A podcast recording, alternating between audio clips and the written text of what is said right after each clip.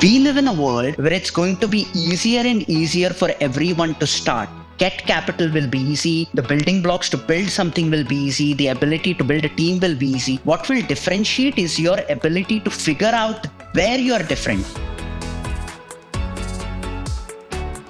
Welcome to the Authentically Successful Show. I'm Carol Schultz, founder and C E O of Vertical Elevation, a talent equity and leadership coaching and advisory firm. We partner with founders and C E Os to create talent-centric organizations, either where they don't currently exist or rebuild companies into talent-centric organizations. We are committed to supporting your vision and values by creating healthy, successful companies, leveraging the best talent, retention, development, and succession strategies.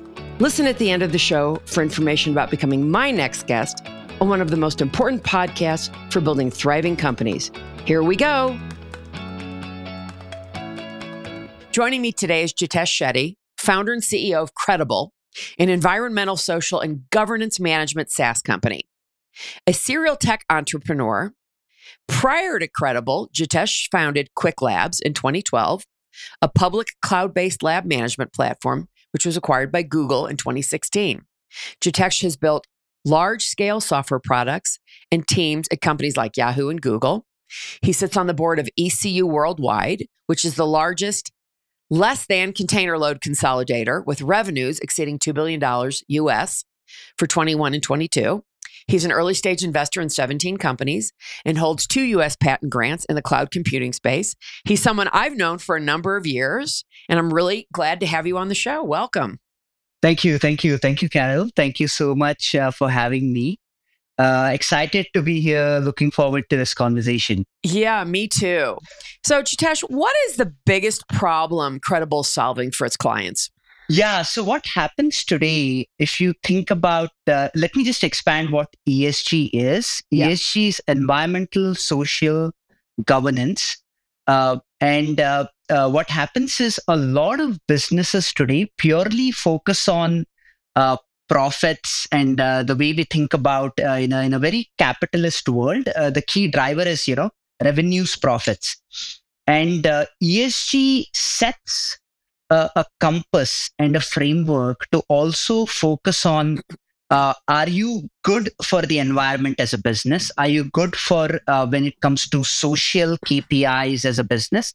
And do you have the right governance structure? Overall, is your business sustainable for the planet, uh, for society, and e- even even for investors, right? Is this a mm-hmm. sustainable business? Let's say if you're in the coal space, you know, uh, uh, ultimately it's not sustainable for the planet if you're just, just going nuts burning coal, but it's right. also not sustainable as an investor. Mm-hmm. So this uh, has come under the radar uh, for governments, uh, you know, uh, businesses. There are uh, uh, there are groups focused on this. Uh, what we are focused on, we believe the long pole in the tent is a data and visibility problem. What do I mean by that? Uh, as a business, what is your E S G posture? Really, what is your carbon footprint? You know, are you doing mm-hmm. good on the social side? Uh, uh, you know, uh, if your supply chain is sitting somewhere uh, three thousand miles away, you know, do you have visibility into, uh, you know, fair pay there? What's the split between male, female? Is child labor happening? Mm-hmm. We believe this is a data problem, and we believe it's a it's it's it's a fragmented data problem, meaning mm-hmm. that the data is not just in your enterprise; it's split across enterprises. Mm-hmm. So how do you connect that? How do you stitch that? How do you make sure the data is accurate? And how do you make that available in mm-hmm. near real time? So we solve that problem, right? We solve that problem at scale. We have close to forty-eight businesses as of yesterday using our platform at scale, right? Uh, awesome. And uh, we are we are really kind of uh, you know uh, doubling down uh, on on that focus. Very interesting. So so, you, I, I just want to step back a second. You mentioned you know coal and so on, and you know being being certainly uh, not really uh, clean or sustainable. But, you know, we hear we hear a word, and, and I don't know if you have anything to say about this, referred to as clean coal, which, you know, to me is sort of sort of an oxymoron, right? Yeah, yeah. I mean, it, it, it you know, can you even comment on, is that such a thing? And why, and, and why are people trying to, to get that to be picked up by people?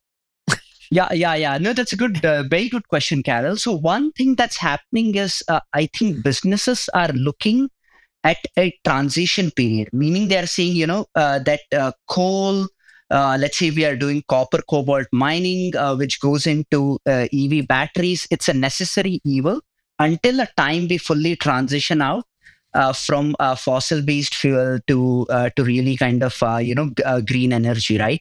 Mm-hmm. Uh, during that period, uh, the idea is a lot of businesses are taking an approach uh, that we will use uh, the most sustainable approaches uh, to do mining. Uh, you know, example, we'll do fair pay. We'll make sure that, you know, uh, safety regulations are uh, followed. Mm-hmm. Uh, we will make sure as a business, we are transitioning uh, beyond this. The poster child example in the whole world is an Indian company called Adani. The founder is the second richest person in the world, and he sits uh, across the spectrum. He runs uh, one of the largest coal operations in the world, but hmm. he al- uh, this company also has the largest kind of sustainable solar-based uh, energy footprints in the world, right?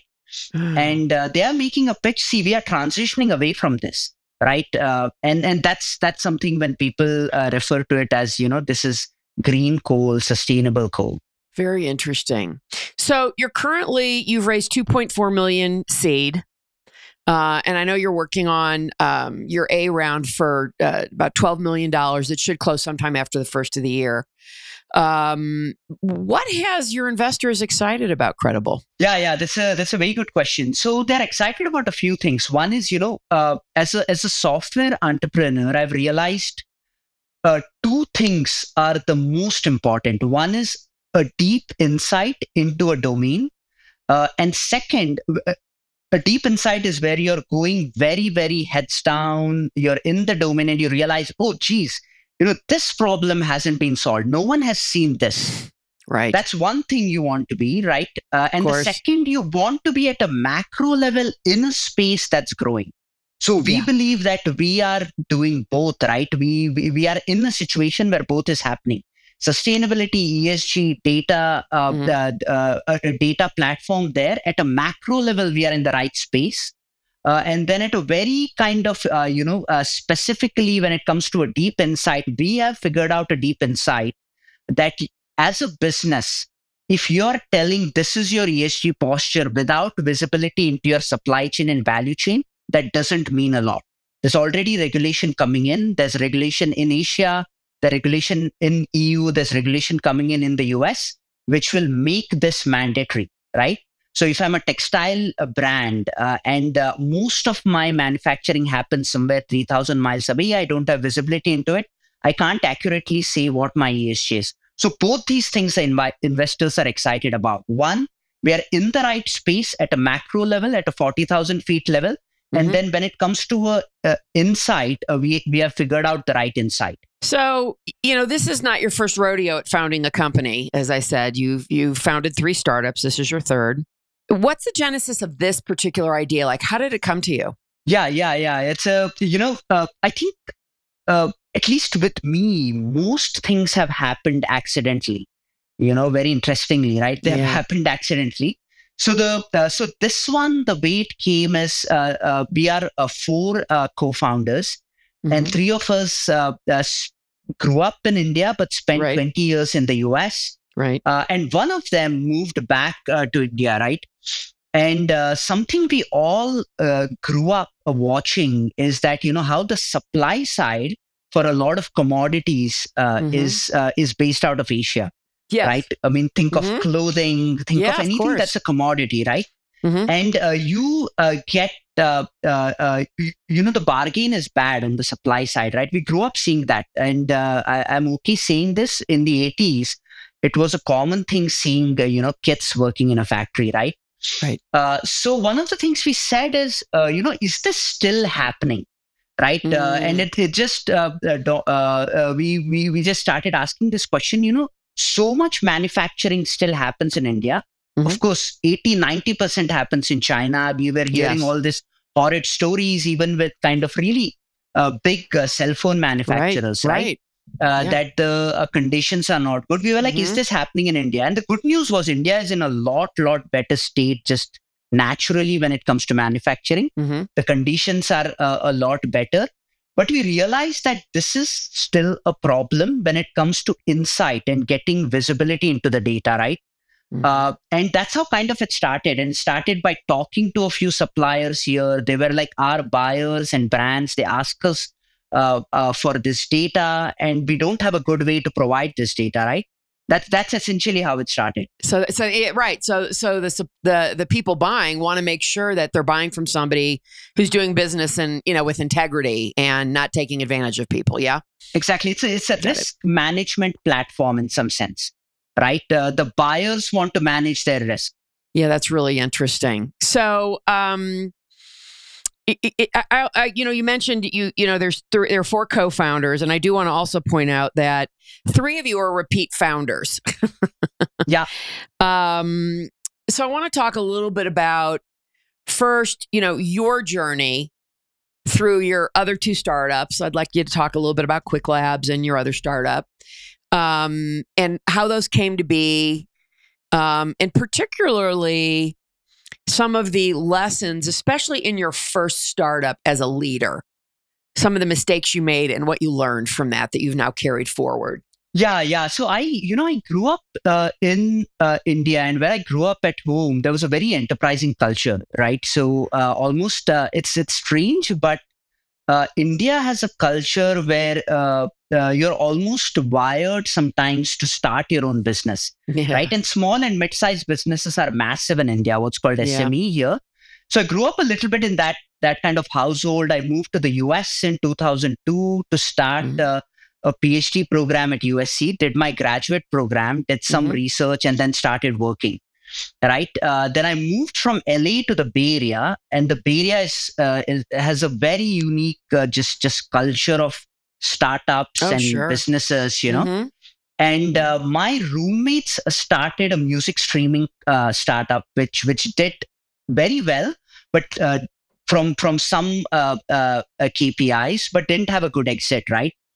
So while I was uh, uh, kind of I was involved with that, but then I started working at Yahoo. Yahoo was a was a darling of the Bay Area back in the day. Yeah. It was two thousand eight, and Yahoo had a piece of technology uh, built uh, to do uh, kind of big data for uh, their ad business, mm-hmm. right? Uh, and uh, What uh, our idea was in my first startup, uh, Frusian I T Solutions, was how do we take this technology called Hadoop and we kind of build a very commercial business around it uh, mm. for enterprises. And we chose one enterprise, which was the pharma space.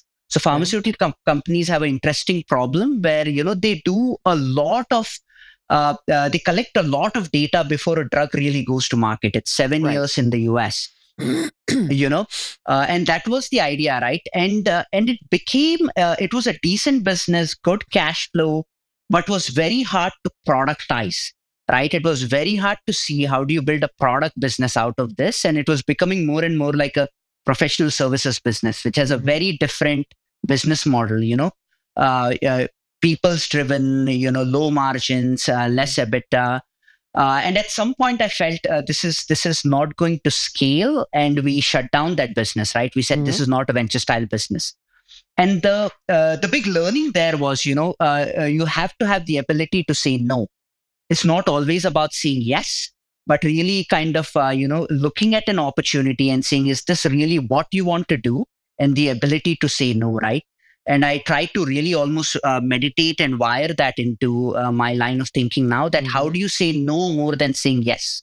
And I'll talk a little bit about that, right? It comes down to this uh, thing I've built around focus.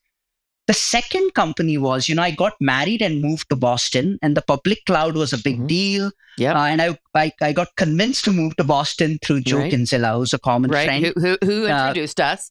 Yeah, Joe Kinsella, yeah, co-founder of CloudHealth Technologies, yeah. Mm-hmm. Yes, and Joe was an early uh, proponent of the public cloud. I started working at mm-hmm. a at a company in Boston, uh, which was an early user of the public cloud, and and uh, I was completely convinced this is the this is uh, the next big thing, right? right? It's just starting. This is super revolutionary. Mm-hmm. And at that point, I met uh, Ennis Konak. Ennis was based out of uh, Boston. He was working at VMware. He was running almost, I think, close to a three hundred million dollars P and L. I could be mm-hmm. plus or minus fifty million dollars here and there. And one of the things he was running was education, right? Uh, uh, training and certification for VMware, right? And an interesting thing happens in enterprise software businesses. Uh, uh, you want enough people in the market to know your technology so that your technology gets adopted and used, and, you know, that leads right. to better selling, right? You you need mm-hmm. enough talent to know your technology. Mm-hmm. So what Ennis saw, long story short, at VMware was that most trainer, most students who are paying for this training, two thousand dollars, three thousand dollars worth of training, they were saying that we need hands-on learning more. We need labs mm-hmm. more, right? Right. So that insight, again, as I said, one of the key things is a deep insight. So that insight uh, was something he he said, you know, we should build a company around it. And again, I met him accidentally through a common friend. Yeah. I was already bought into the public cloud. And the mm-hmm. idea we then built around is that you could build this on the public cloud. You could mm-hmm. build the lab platform on the public cloud, right? So Qwiklabs was all about that. It, It's a, it's a learning platform, mm-hmm. uh, which is hands-on learning, and all the infrastructure uh, is spun on the public cloud, right? Uh, without the uh, the creators of the content uh, even realizing which cloud uh, you're uh, spinning this on, and the yeah. learners, right? And we do that at a very large scale in that business. And I also want to note that um, Amazon was a customer of yours. And uh, and as I mentioned in, in the introduction, you ultimately sold to Google, but both Amazon and Google were vying for for your attention yes. to purchase you, and you know, for obvious reasons, right? Given what you were doing, um, and I'm sure that that um, you know, as we had talked, um, you know, Google just really came with the, the the offer that made more sense to you. Did you stay on with with Qwiklabs for a certain period of time through the transition? Yes, yes, I did. Uh, so Amazon uh, was our first customer, you mm-hmm. know, and we de- built, uh, essentially understood the problem space, uh, understood uh, uh, some of, uh, b- built that early version of the product uh, with uh, uh, Amazon, right? Uh, and the timing was very interesting. This was two thousand twelve. Amazon was launching their first developer conference called reInvent.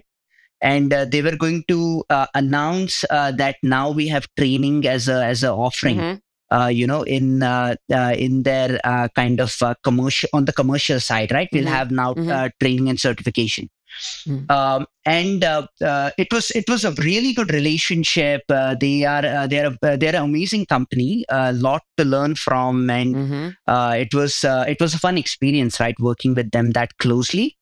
Uh, and I stayed at Google for over four years, right? Uh, ultimately, it made sense to sell to Google uh, mm-hmm. for uh, not just the j- just the exit price, uh, but also a couple of other reasons, right? Uh, so as founders, as board members, we felt, uh, you know, uh, it was a fiduciary responsibility to sell to Google for, you know, uh, shareholders and everything, right? It it just made uh, sense mm-hmm. uh, from an offer standpoint. Uh, and Google is an amazing, amazing company. It's uh, uh, it. Uh, there are a lot of good things to say about Google, but one thing I will say is it figures out. Uh, it has figured out a very unique way of how do you collaborate, right? You know, collaboration is very hard. I believe it's still a very hard problem as the size of the team or the company grows. Google at that size has still figured out a very good way to mm-hmm. how to work collaboratively in engineering and product, mm-hmm. especially. Yeah, that's really interesting. So let's talk a little bit more about the E S G space. It, I mean, what's the competitive nature of this market that you're in? Yeah, yeah, yeah. So there are uh, there are a few things happening from a competitive landscape. One is there are really big companies like S A P that have an offering in this space, mm-hmm. and then there are smaller companies, right? Now, the difference is the big companies are coming very top down. What do I mean by that? They are saying that we already have a footprint when it comes to software mm-hmm. in the enterprise. We are uh, S A P has its own E R P system. Right, of course. It has its own P O management system. So we will incrementally build an E S G product, which they've already built uh, around, uh, you know, solving, uh, essentially trying to solve the same problem. Mm-hmm. Then there are startups and smaller companies who are taking a very fresh view. Uh, and I think the difference is, uh, you know, uh, companies like ours, we are uh, better positioned to productize this well. Mm. And our product is built around three pillars: measure, okay. manage, and report. Measure okay. accurately, effectively the E S G footprint of your uh, business and your supply chain. Once mm-hmm. you measure that, uh, you know, better manage it, set goals, K P Is in a better way, and then auto- do almost automated reporting, right? Mm-hmm, so we support mm-hmm. a few standards and frameworks where mm-hmm. you can do automated reporting. I think that is very hard for a big company to go and productize well, just because they have so much history, legacy around uh, how they yeah. think about software. Got it. Mm-hmm. Right. Uh, and uh, and I think, uh, you know, E S G visibility into supply chains is is the key. That's where what's called scope three. Uh, you know, I sit on uh, the board of this extremely innovative company called E C U Worldwide. Uh, and E C U is the largest L C L consolidator in the world.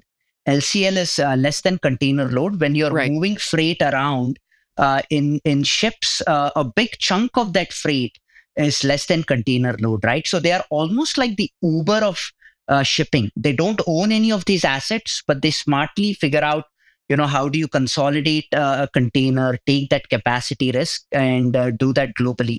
And there also, I see one of the biggest footprints when it comes to E S G scope three, right? It's your it's your shipping partner, it's your trucking partner. You know, how are they doing?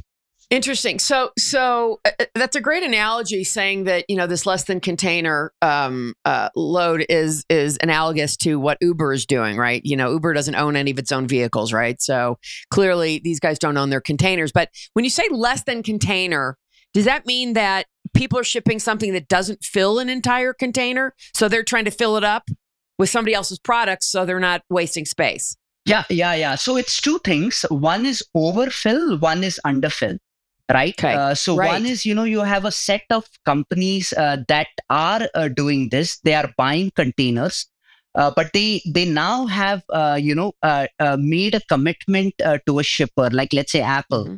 Uh, mm-hmm. Apple uh, uh, is their customer, and now right. they have a little more than uh, the uh, the container space they have. Then right. that they will move to us, right? They will tell us that, you know, can you carry this uh, in your container? Uh, and then the other is, uh, you know, your your load itself is less.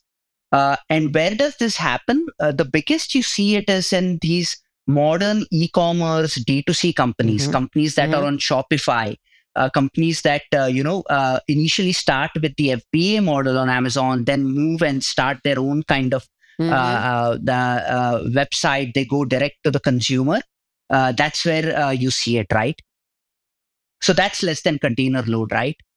Got it. Okay, great. Thank you for clarifying that. So, if you stepping back a minute to to you know you and your three co-founders, you know, I have said many, many, many times, and whenever it is appropriate to say, and I think it is here, that prior successful founders will have a greater probability to be successful in their next startup, right? Not, I mean, it's not a guarantee. It's never a guarantee. But you have a greater probability to succeed. Whereas first-time founders have a greater probability to fail because they've never done it before. They have to go through all their mistakes. So, you know, if you look at, first of all, how did the three, the four of you come together in this particular venture? And, you know, when you look at your leadership and, you know, what are your other co-founders? What are their roles in the organization? And what have, you know, it, can you can you sort of quantify one or two or three things that you all have learned in your past startups that have then propelled you to to have a probability of greater success in this one? Yeah, yeah, absolutely, absolutely. I strongly believe that as a repeat entrepreneur, you just have an unfair advantage, yeah. right? uh, and uh, one, uh, you know, uh, uh, one thing is uh, you have seen the process once uh, fully. All yeah. the way, right? From, you know, how do you do the capital structure? You know, uh, what does M V P mean? You know, how do you get your mm-hmm. first customer? You know, those things, right? So uh, my, uh, so I run the business as C E O. I'm responsible for the business. The other founder is a C T O. Uh, he worked uh, at uh, StumbleUpon for a long time, very mm-hmm. closely with Garrett Camp, who's the chairman of Uber. Mm-hmm. Uh, and then he co-founded a company called Promote. Uh, the third co-founder uh, runs all sales and revenue. He built a music streaming company, which was uh, acquired by Pandora. And the fourth one is responsible for uh, all business development. And he has deep experience in supply chain. So we bring right. a very kind of complementary set of uh, strengths, mm-hmm. you know, uh, to the table. And all four have learned different things, right? From from past uh, past experience, you know. So my biggest thing I would say are those two things, right? One is you have to have a key insight, uh, and then you have to be in a market that's very big and growing, right? Mm-hmm. You have to time it where uh, you know it's kind of getting uh, you, uh, you you see that it's leading, and you have uh, you you have caught it right at that time, mm-hmm. right? Those two are extremely important. Uh, I think the other thing, uh, again, at a personal end, as a professional founder, you know, I've realized that, you know, your ability to focus and to say no, right? Uh, so I think uh, you you have to have the ability to say no, right? We live in a world where it's going to be easier and easier for everyone to start. What will differentiate yourself? Your ability to get capital will be easy. The building blocks to build something will be easy. The ability to build a team will be easy. What will differentiate is your ability to focus and figure out that where you're different. You know, uh, uh, uh, that is super important, right? And th- and that is that is something you have to develop over a period of time. You have mentioned a number of times now the ability to say no. Say no to whom, about what. Be, I want you to say a little bit more about that. Yeah, you have to have the ability to say no to uh, what you're building, right? So if you're trying to build something, let's say you're you're you're building, uh, in this case, a SaaS E S G product. Uh, the moment you start there and you're out in the market, you'll have a tsunami of requests saying, you know, why don't you do this? Why don't you do that? Why don't you do this? So you have to say no to ninety-nine percent of the things on the product side. Right. On the commercial side, you have to say no to a lot of things, right? You have to say no to revenue that is not strategically right. Example, right. As a product company, you will have hundreds of opportunities uh, to say, uh, uh, you know, yes to professional services revenue, right? Revenue, which is very people-driven. Uh, where, uh, you know, uh, the people are part of the cogs, your margin is low, you know, it's a different kind of business. You don't want to build that, but you'll find early customers who will say, why don't you also help me uh, build my E S G journey? Uh, and so give me the advisors, give me the professional services people, and then I'll buy your product, right? So how do you say no to that when you, you're not even... Uh, uh, right. Uh, You're yeah. not even there yet, right? And and you know, my uh, Ennis had uh, had a quote, my uh, ex partner, uh, uh-huh. uh, and uh, the, and I I really really think about that always, right? Startups don't starve; they drown. Yeah, you will never be you, you, there will never be less opportunity, but can you be focused? You know, that mm-hmm. is super key. Yeah, that's. I'm so glad you mentioned that because you know I've I've so often heard people say. Oh, you know, we we just we need the money so bad. We just, you know, want to take on want to take on this customer, you know, and it, you know, it, it it so often ends up just working out not in your favor to do it that way. Yeah, you, you know, and to really to really have that focus and be very very clear what makes sense for you as a business. You know, the last thing you need is a customer who's gonna who's not a right the right customer for you. I mean, all the money in the world doesn't make that work. Absolutely. Know? So, so you're up to about uh, getting closing in on fifty customers. How are you finding your customers, and how are they find or and or how are they finding you? Yeah, so it's a combination of three things we are doing today. Uh, mm-hmm. One is, uh, you know, E S G uh, falls under uh, risk and uh, the C F O ladder. Uh, mm. So we have partnered with an advisory firm uh, that provides, uh, uh, you know, uh, uh, advice, and it uh, helps uh, C F Os, uh, you know, figure out their uh, E S G roadmap. Got so it. That is one go-to-market. The second is direct sales, uh, selling to big, uh, you know, enterprises uh, through very uh, kind of uh, high-touch uh, sale. And the third is digital marketing, which is also working yeah. very well for us, right? Very, very focused, targeted mm-hmm. digital marketing. Mm-hmm. When you go into these larger companies and you know doing your outbound sales, uh, are you are you focusing directly in on the C F O or whoever the you know whoever that top finance person is? Yeah, yeah. So we focus on two things. One is uh, you know if uh, you are uh, uh, uh, there's a certain size, one hundred million dollars revenue plus. Uh, then okay. we see that E S G is under the C F O's ladder. Otherwise, there is like a chief sustainability officer, uh, and we focus on them, right? You know, directly having a conversation with them. Mm-hmm. Uh, and we are at a point where we have product market fit. So a lot of times right away in the first call, we hear things like, well, this is exactly the pain point we have. You know, uh, you uh, you have built something which we were looking for for a long time, you know, mm-hmm. uh, which is uh, uh, which makes it a lot more easy to do the selling to. Mm-hmm. Chief Sustainability Officer. I think that's the first time I've heard that. So is that, uh, you know, uh, is that taking off? How many, you know, I, I, could you even wager a guess of, you know, one hundred percent of the companies out there, how many actually have that role? two percent? one percent? No, I think I think it's double digit. Uh, okay. You know, uh, I, I think in traditional businesses, right, uh, you know, fashion, textile, Uh, uh, mining, energy, you, you, sure. you now by default have a chief sustainability officer. Got it. Uh, in, uh, in modern businesses like tech, uh, you know, you call them chief impact officer, you know, diversity mm-hmm. of, uh, you know, person, chief of diversity. Mm-hmm. Uh, but, but it's there now, right? It's, it's definitely there, you know, in higher digit, uh, double digit. So you, you mentioned that, you know, you're, are you typically targeting the north of one hundred million dollars company? Or, yes, you know, where's yes. your, so, okay. So, so have, have any, you know, is it that the smaller companies are just not in your sweet spot, or they're just not thinking about this as yet? Yeah, I think that's a, that's a very, very good question, right? So what happens is, you know, once you're north of one hundred million, uh, this falls under compliance for you. So uh, you have almost like, uh, there's a forcing function to start doing something about this, uh, you know, the data yeah, management yeah. piece. So the sale is a lot more easier. And then uh, we, once we start working with them, their suppliers who are smaller, mm-hmm. we onboard them on the platform, mm-hmm. uh, and then we start upselling to them, right? So there's a network effect which naturally happens in our product, uh, where you know uh, if we uh, uh, if we got like a huge book company, book publisher, mm-hmm. their mm-hmm. suppliers will be onboarded. Uh, then you know they they have to use the product. Uh, to provide data, and once they start doing that, we can we can upsell them and get them on our kind of paid uh, tier. Got it. So you, you all founded the company about four and a half years ago, and let's talk a little bit about. You're up to about twenty-five full-time employees, and then you've got also got about a handful of contractors. I know.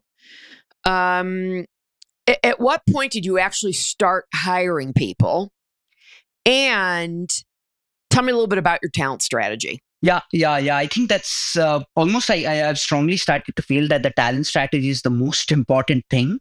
Mm. And the reason I say is as a startup, uh, the penalty for a bad hire yeah. is extremely high, extremely yeah. high, Preaching right? I've choir. learned that the hard way. Yeah. Uh, and uh, what we did was initially for almost a year, Uh, we were uh, prototyping, MVPing, moonlighting, right. you mm-hmm. know, uh, and at that point we said, you know, let's, let's just figure out, we, we all had exits. So we were in a good spot. We said, let's, let's understand the market and also prototype and M V P the product, right. You know, let's try to uh, figure out, you know, what is the product, showcase it to a few people.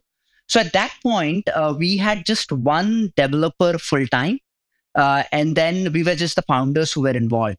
Mm-hmm. You know, after about eighteen months, we started incrementally increasing the engineering team first. Okay, right. Uh, and uh, our key hire outside of engineering was a product manager after that. Mm-hmm. Right. And uh, almost after two years, the initial selling the founders did. And after two years, we started building the commercial team, right? Which was all around uh, sales and then marketing. Got it. So, so, and, and, and currently your employees are in the U S, the U K, and in India. Correct. Um, so, you know, you, you basically founded the company, um, you know, with a remote team. How do you, uh, first of all, did, did, because you were already remote, did COVID impact you? And what are you, what have you been doing to really build a culture in a remote environment?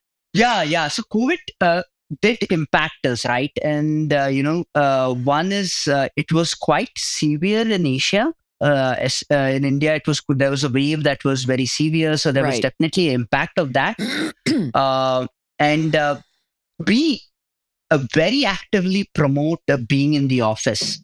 Uh, so wherever we have an office, we are like, you yeah. know, you have to be there. Uh, we are, uh, you know, early stage, it's important to be together. So that also had an impact. You know, folks couldn't mm. be in the office. That that had uh, quite a big impact, right?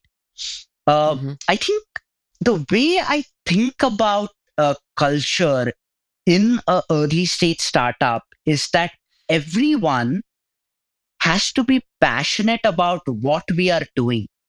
Beyond the monetary impact, there has to be a monetary impact. You have to have your cap table, you know, uh, you have to have a good uh, ESOP uh, structure, mm-hmm. but but you have to figure out that we are all passionate about what we are building, right? And you are going to mm-hmm. learn something uh, which will change uh, what uh, uh, how much you are valued as an individual, both just personally with your kind of, you know, how you feel as an individual, mm-hmm. your happiness, and your uh, kind of market value, right?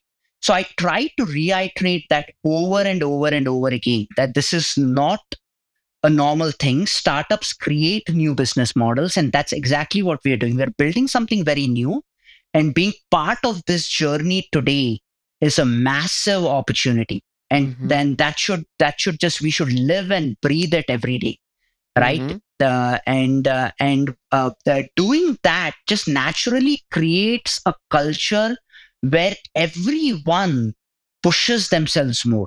You don't have to tell them. They they mm-hmm. come up with a new idea. For example, like I had a project manager earlier this week, very young. Uh, this is her first job. She came up with a plan on how do you become, how this is going to be a billion dollar company in four years. She wrote a complete essay on it, right?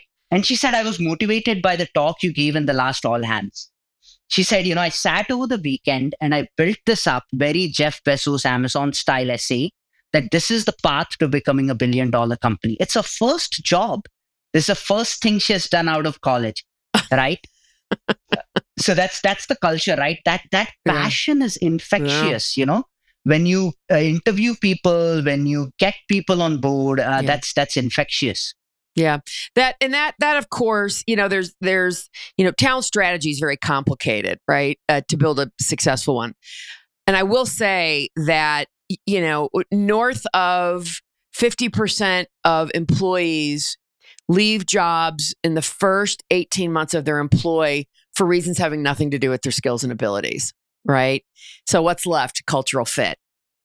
So you know, regardless, I mean. It, You know, let's let's forget about the fact that you do need people with the right skills and abilities, and you know, you each company has to choose at at what point do they train some of those things up. But you know, you can have the most perfect skills and abilities fit. If they do not fit into your culture, they're not going to be a success for you, right? So, absolutely. So the the passionate point, I think, is one of the many. Uh, I would say one of the common denominators among cultures that build really, uh, you know, companies that build really great cultures, right? That passion for what, you know, for what you're up to, right? And, and really realizing, and I think that that's, that's, although, you know, people in your generation and my generation, there are those of us who are passionate about environmental change. um, yep. But I think it's mostly coming out of Gen Z, you know, younger right. people who want there to be a planet left for them. You know, when when they get, you know, when they get to the age where they want to start thinking about maybe having children and, you know, b- building families, you know, do I want to bring a child into the world that's going to be a healthy world or one that's basically falling apart? So I think that's that's amazing that you were able to find somebody like that who has who has put this put this together. Um, is there anything within the E S G space that that you would say is like any outdated advice or people giving out advice that's just not correct in your opinion? I think uh, there are a few things happening, right? So one is uh, what's outdated is what's called greenwashing. Uh, and greenwashing is about uh, when a brand, uh, you know, uh, tells that, see, this is our, our E S G posture is extremely good. You know, we, we uh, uh, uh, you know we we uh, uh, pay well. Uh, you know we have a good uh, split between uh, uh, male and female, and we're doing all the right thing, right? Without visibility into their supply chain. So if I'm making, I'm a, I'm a uh, uh, you know fashion brand, most of my production is happening somewhere else. Without visibility into that, if I'm making a set of claims, uh, that's really doesn't add up, right? That's meaningless. Mm-hmm. That's that's that's one, right? Uh, and that's a big one. And we believe uh, as a as a data platform, we are the counter force for greenwashing, right? We are battling against it, right? We are seeing that you know uh, uh, we we uh, everything we stand for is polar opposite of greenwashing. Yeah, that's really interesting. And and and yeah, I I, I love that. So where do you as a, as an organization, right? You've you've grown, like I said, up to about twenty, you know, twenty-five employees. Um. Where do you see your growth and, and where you're investing in resources here over the next year, you know, in twenty twenty-three? Yeah, yeah. So, so and of course, that, and I'm sure that twelve million dollars in A will help. yes, yes, yes. So we'll invest in two areas. One is uh, engineering and product. Okay. Uh, and on the uh, product side, it's a lot about how do we be compatible with the different compliances coming around in the world. Mm. Uh, T C F D is one, uh, you know, uh, it will be in the U S, in Singapore, you know. Uh, uh, and then on the engineering side, right, uh, you know, both uh, scaling the technology, but also adding new capabilities. So that's one kind of bucket, engineering mm-hmm. and product.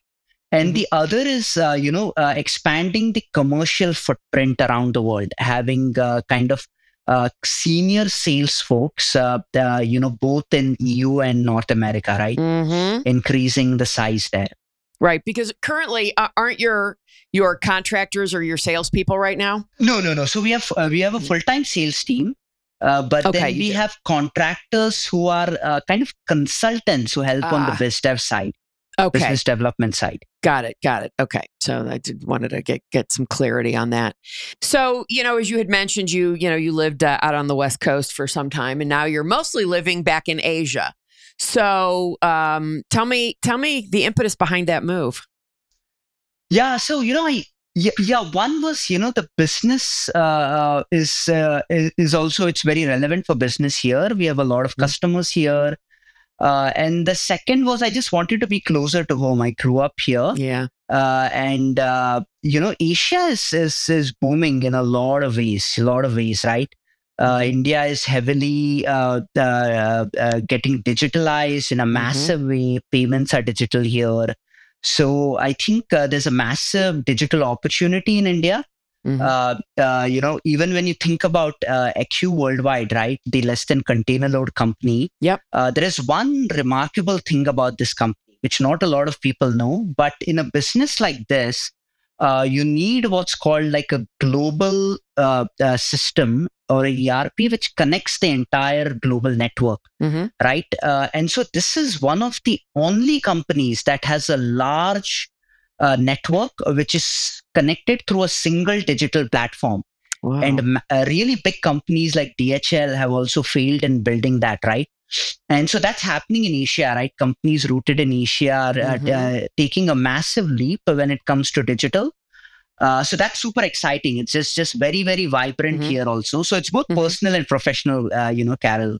Okay, what's your day-to-day look like as a leader? Yeah, yeah. So it starts with, uh, you know, one is, uh, you know, I do this uh, stand-up daily with uh, with mm-hmm. the uh, with the founders. It starts there, and it starts with uh, what are the key things for today and this week. Just okay. do a check, right? And then what's blocking. Mm-hmm. Uh, then I don't get involved with engineering that much, but I get involved with product, right? Mm-hmm. So I do a product stand-up. Uh, and there I'm in for just, just to check that, you know, uh, uh, uh, whatever we have planned for this week, are we kind of on target there? Mm-hmm. Then the third thing I get involved is with key accounts, uh, the, the key customers in the pipeline or who have just uh, converted as a customer and it's gone into customer success, how we are doing there, right? So I'll do a check on that uh, kind of uh, every day. Mm-hmm. Mm-hmm. That's great. And so, so um, tell me a little bit about how you spend your time when you're not working. So I, uh, I'm, uh, I'm very, very uh, focused on the uh, idea of presence, uh, Carol. So, uh, you know, I write a journal every day to be more present. I, I meditate every day with this style called Vipassana, which again allows me to be more present. Mm. Uh, right. And then I do this thing of like, you know, being quiet uh, one day in a week where I don't speak at all, uh, wow. uh, if I can. Right. Which again uh, allows me to be more present. Right. So going back to that thing of focus, you know, uh, I feel like uh, focus is very important. And I mm-hmm. especially, you know, uh, maybe uh, I have a little more difficult time from than just regular uh, folks uh, to focus. So I do a lot around presence, right? You know, how do you be more present? Mm-hmm. Uh, I spend a lot of time. I have two young daughters. I spend right. a lot of time with them, uh, which is uh, very interesting. How does that go on your day where you don't speak with two young children? yeah, yeah. They, they they always come and break that. they don't, they, they don't let they me do. do that the whole day. Yeah, that's really funny. Is there anything that um, I haven't asked you? No, I think, I, I, I think, you know, startups are very, very interesting, right? And at the end of the day, I get asked this sometimes that, why do you do this? Yeah. You had exit, you know, uh, and mm-hmm. then uh, especially in India. And, and I mm-hmm. think there is, there is one thing uh, that is very important as, as founders uh, uh, to, to realize that, uh, that you get this feeling of happiness when you do this, right? You this, yeah. uh, get this feeling of being in the zone, and you will know if that's happening or not. And I feel it's very important to kind of identify that when that's not happening. You know, build your own internal model. Like, mm-hmm. how do you figure out this is not happening, right? Uh, if that's not happening, it's almost like your uh, system internally telling you, you know, change something, you know, this is not happening. Maybe that's not the idea, uh, the right idea for you, the right problem space, the right team, you know. I think if that is not happening, it will be very hard to succeed because uh, you're fighting against multiple headwinds as a startup, right? Multiple, uh, you know, headwinds.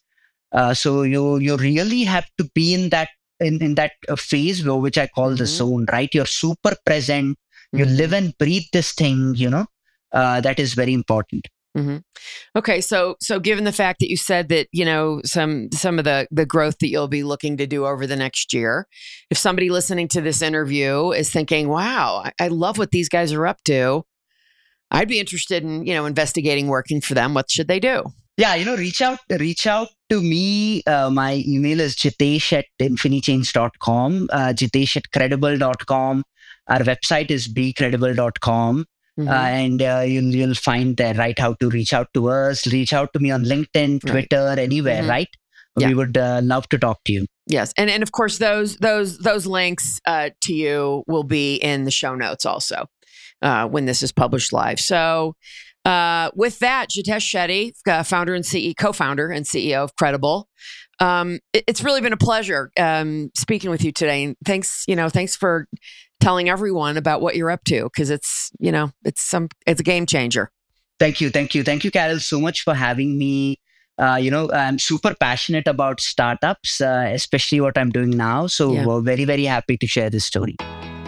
Thank you for listening to Authentically Successful. If you are a successful founder or C E O who would like to be on this program, please visit verticalelevation.com slash podcast slash apply.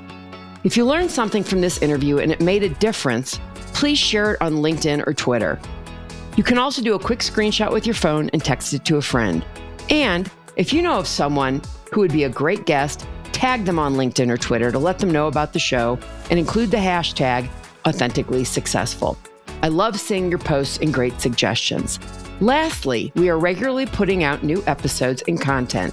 And to make sure you don't miss any episodes, please subscribe. Your thumbs up, ratings, and reviews go a long way to help promote the show and mean a lot to me and my team. If you want to know more, go to our website, vertical elevation dot com, or follow me on LinkedIn. This is Carol Schultz. Thanks again for listening, and see you next time.